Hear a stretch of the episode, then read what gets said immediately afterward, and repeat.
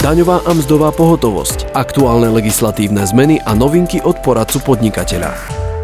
Podnikateľské kilečko to sú opatrenia Národnej rady Slovenskej republiky na zlepšenie podnikateľského prostredia a zmiernenie dopadu koronakrízy.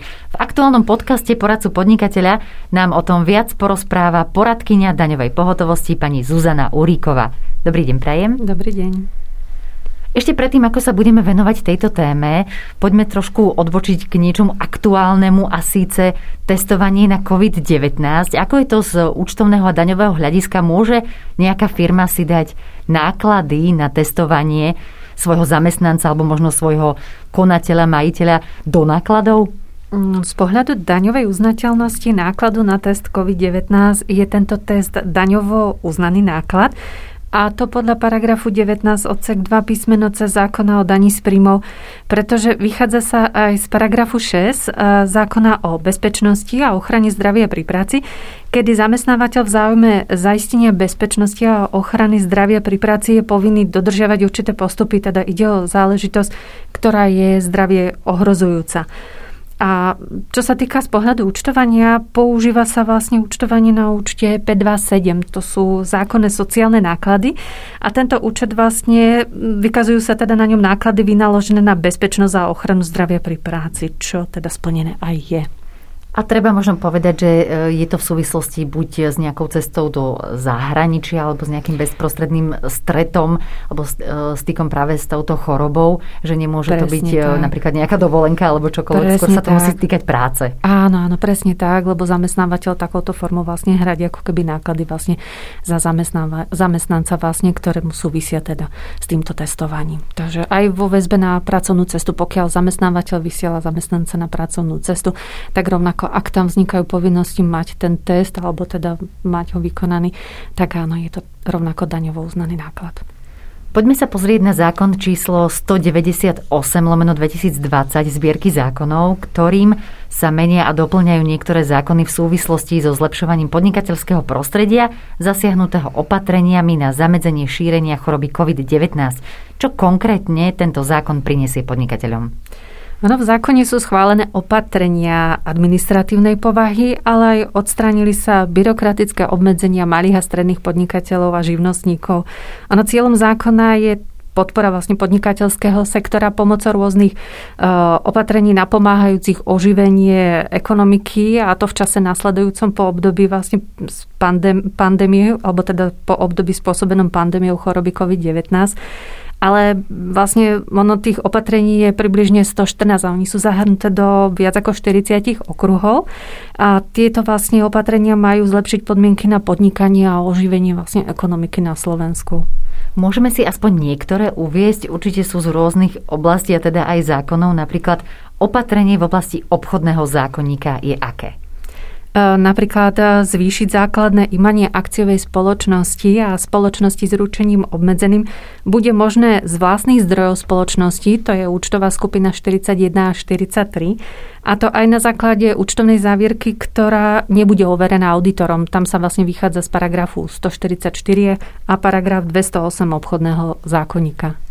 A v súvislosti s podávaním daňového priznania sú, sú nejaké zmeny, ktoré daňovníci privítajú? Určite, lebo daňovník nebude povinný zaplatiť rozdiel, ktorý mu vznikne vlastne na zaplatených predávkoch na dan z príjmov právnickej osoby a to v prípade, že zaplatené predávky splatné v, od začiatku teda zdaňovacieho obdobia roku 2020 až do podania daňového priznania za rok 2019 ak sú teda nižšie ako predávky, ktoré mu vyplývajú z toho výpočtu uh, z podaného daňového priznania. Takže pokiaľ zaplatí nižšie predávky, tak nebude mať povinnosť dorovnať rozdiel.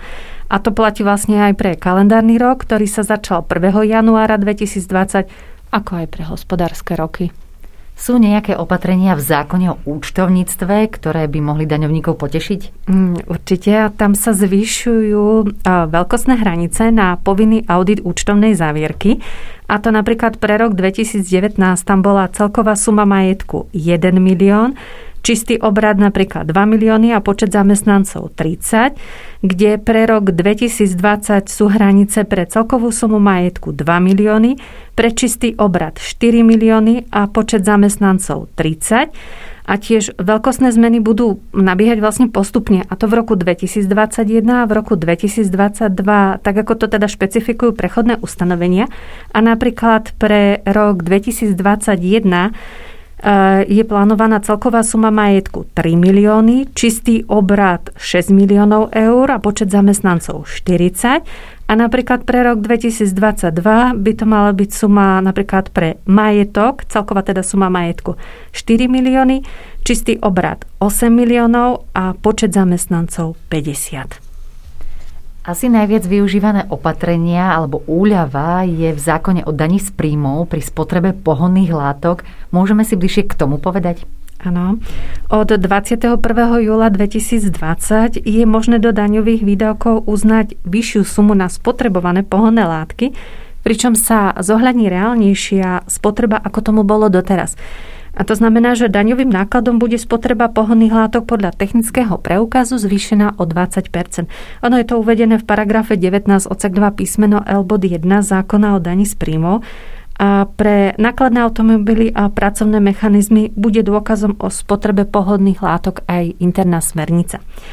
A čo sa týka vlastne fyzických a právnických osôb, tí môžu napríklad aj naďalej do daňových výdavkov uplatňovať výdavky na základe dokladov o nákupe pohodných látok najviac e, do výšky vykazanej z prístrojov satelitného systému sledovania prevádzky teda vozidiel alebo vo forme paušálnych výdavkov do výšky 80 z celkového preukázaného nákupu pohonných látok.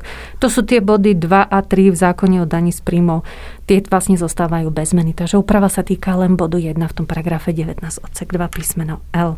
Mohli by sme uviesť ešte niektoré z opatrení, ktoré by posluchačov zaujímali? Možno ešte spomenú napríklad lehotu na vyjadrenie sa k protokolu z daňovej kontroly, ktorá sa predlžuje na 30 dní, ono doteraz to bolo 15 dní.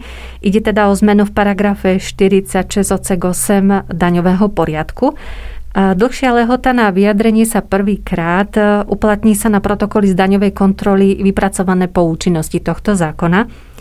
A tiež e, predávajúci, ktorý predáva tovar, na ktorý sa vzťahuje regulácia cien, je povinný viesť a uchovávať evidenciu o cenách tovaru, vrátanie kalkulácií nákladov a zisku 3 roky po predaji a ruší sa cenová evidencia pre tovar bez cenovej regulácie, čo v praxi je väčšina tovarov a ide o novelu paragrafe 13 odsek 1 zákona o cenách. Postrehla som aj zmeny v zákone o používaní elektronickej registračnej pokladnice, čo toto, alebo táto zmena prinesie daňovníkovi? E, ruší sa povinnosť na každom predajnom mieste sprístupniť vyobrazenie pokladničného dokladu z elektronickej registračnej pokladnice. Vlastne sa vypustil paragraf 8 odsek 5 e, zákona číslo 289 lomene 2008 o používaní elektronickej registračnej pokladnice a tiež sa, ruší povinnosť lepiť kontrolnú nálepku na čelné sklo vozidla ako dôkaz o vykonaní technickej kontroly, emisnej kontroly a kontroly originality. Ide vlastne o novelu zákona číslo 106 lomené 2018 o prevádzke vozidiel v cestnej premávke a tiež sa ruší povinnosť mať reklamačný poriadok na mieste dostupnom spotrebiteľovi.